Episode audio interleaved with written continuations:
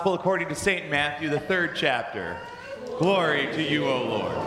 In those days, John the Baptist appeared in the wilderness of Judea, proclaiming, Repent, for the kingdom of heaven is come near. This is the one of whom the prophet Isaiah spoke when he said, The voice of one crying out in the wilderness, Prepare the way of the Lord, make his paths straight.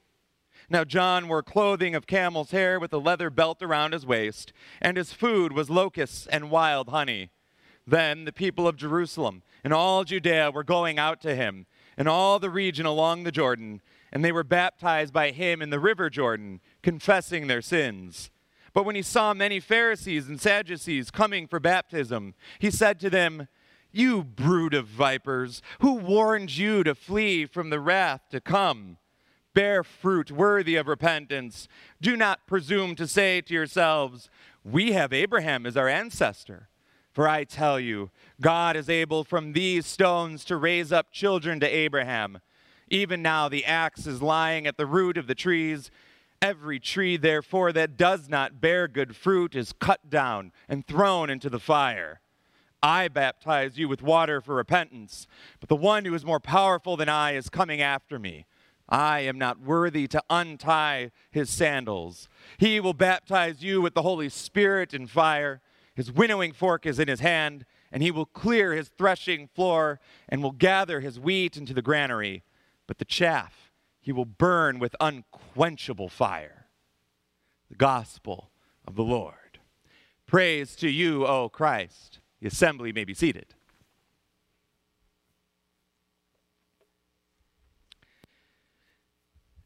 Grace and peace to you from God our Creator and our Lord and Savior Jesus Christ. Amen. It's not officially Christmas season until two things happen. The first is Mariah Carey sharing with us her Christmas list once more. And here's the secret all she wants is you. Okay, so that happened, I believe, November 1st at 12.01 a.m. So, so good, that's done. The other thing is it's Christmas card season. It's not officially Christmas until your mailbox is full of these little Christmas cards that we send out. Here's ours. Oh, so very merry with love, the Wagners. Look how great we are, right? Oh my gosh. Because it's a weird thing.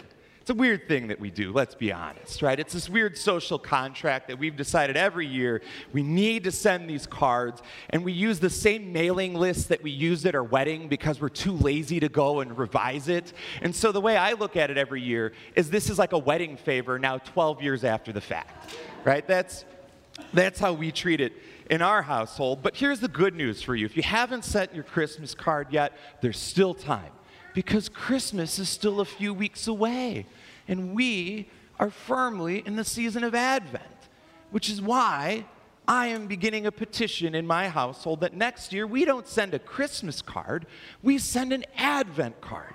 And it's simple. The card will just say, Happy Advent, you brood of vipers, love the Wagners. Boom. I guarantee you people will keep that card, right? But you see, it's true. Today is a weird day. Every year, the second Sunday of Advent, we stand alongside John the Baptizer at the River Jordan, hearing his prophetic message.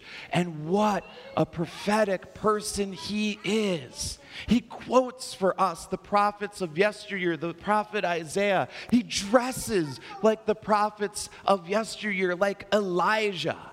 And his message is truthful painful perhaps, but certainly dripping with truth. Repent because the kingdom of God has drawn near. And this alarming message, for me at least, is important to hear.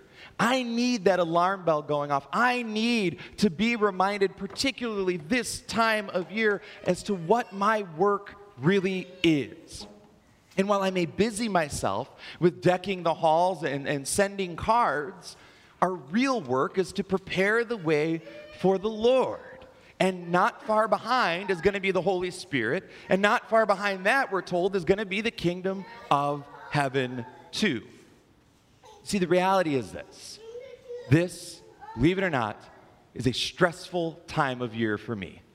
And it may be the case for you too. I'm doing it all to prepare the way for everybody. And it can feel like I'm wandering in the wilderness.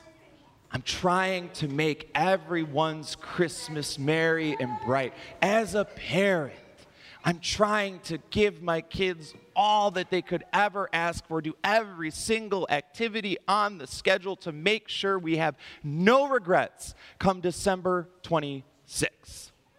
As a pastor, I'm trying to make sure that I provide space in liturgy and in music and in preaching that welcomes in, let's be honest, a lot of guests, right?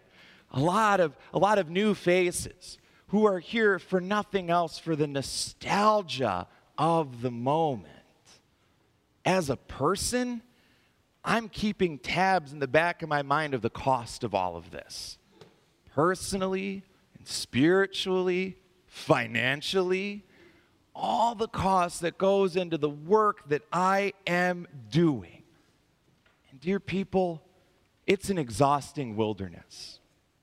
But the history of God's people reminds us that the wilderness is an important place for the people of faith.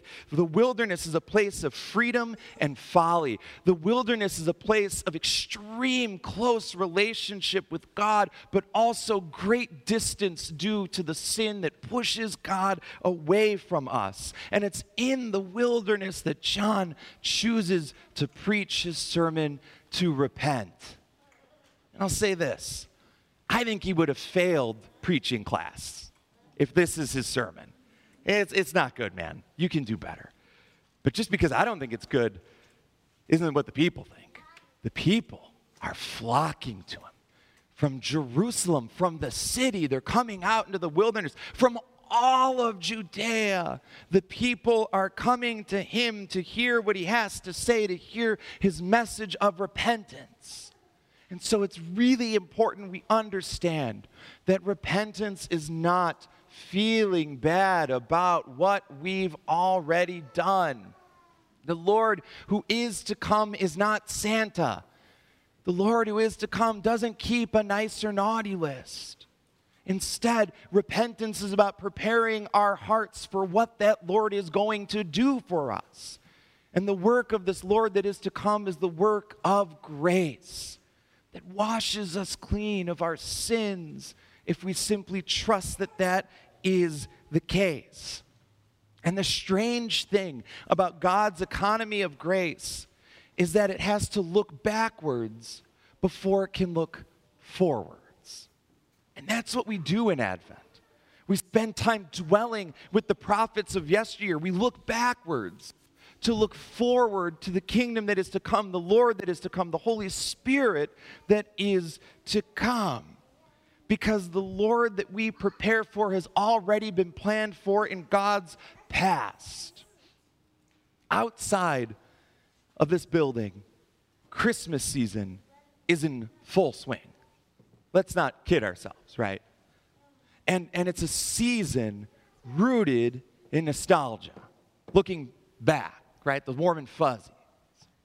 But as it turns out, Advent here in this place, as worshipful people of God, is also about looking back as well. But the difference is, when we look back, we don't get caught there. That's what nostalgia does. It keeps us there. It makes us hold on to what was in the past, pining for what was.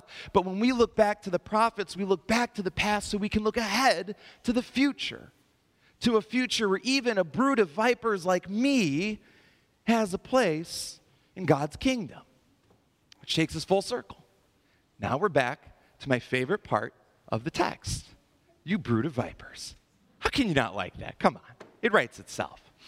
And the question I really wrestled with this week was all right, we're all kind of a brood of vipers, let's be clear. We all sort of fall short of God's expectations, no offense. But why is it that only the Pharisees and the Sadducees are the ones who get called out as such. I think it's pretty easy. It's because their past is getting in the way of God's future. right? The past for the Pharisees is a past that says that I am self sufficient before God, that I don't need God's grace. I'll just do whatever I got to do to make God love me more than others. And that gets in the way of grace, it gets into the, the very work of the Lord who is to come. And for the Sadducees, they said, yeah, no, no, no, that resurrection thing doesn't really work. Doesn't work for us. Well, you know what that's doing? That's getting in the way of the hope and the justice that resurrection represents for people who are poor and who are marginalized, who suffer in this life. It gets in the way of a future where all of those things will be washed clean in God's kingdom of heaven. Prophets people who come so close to God, and God comes so close to them that they know what's most important. And this time of year, what's important is that we be prepared for the Lord who is to come, that we learn to look back in order to look ahead. But in the wilderness of the season, we may prepare in different ways. And so, if for you, preparing for the Lord in your heart means that you gotta go ahead and send a card, then do it. If preparing the way for the Lord in your heart means putting up 45 Christmas trees in your house, I don't care.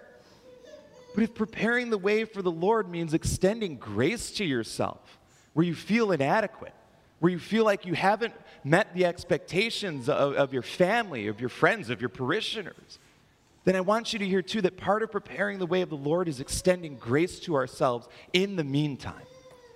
Because the kingdom that the Lord is bringing is a kingdom that isn't dependent upon what we do, but is instead a kingdom given for us.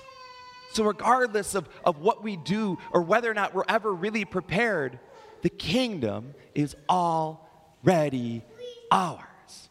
So, let's enjoy the season of Advent, a season where God's light slowly grows, where the kingdom slowly creeps in, and where we can sit and dwell and celebrate in the goodness of the Lord. Thanks be to God. Amen.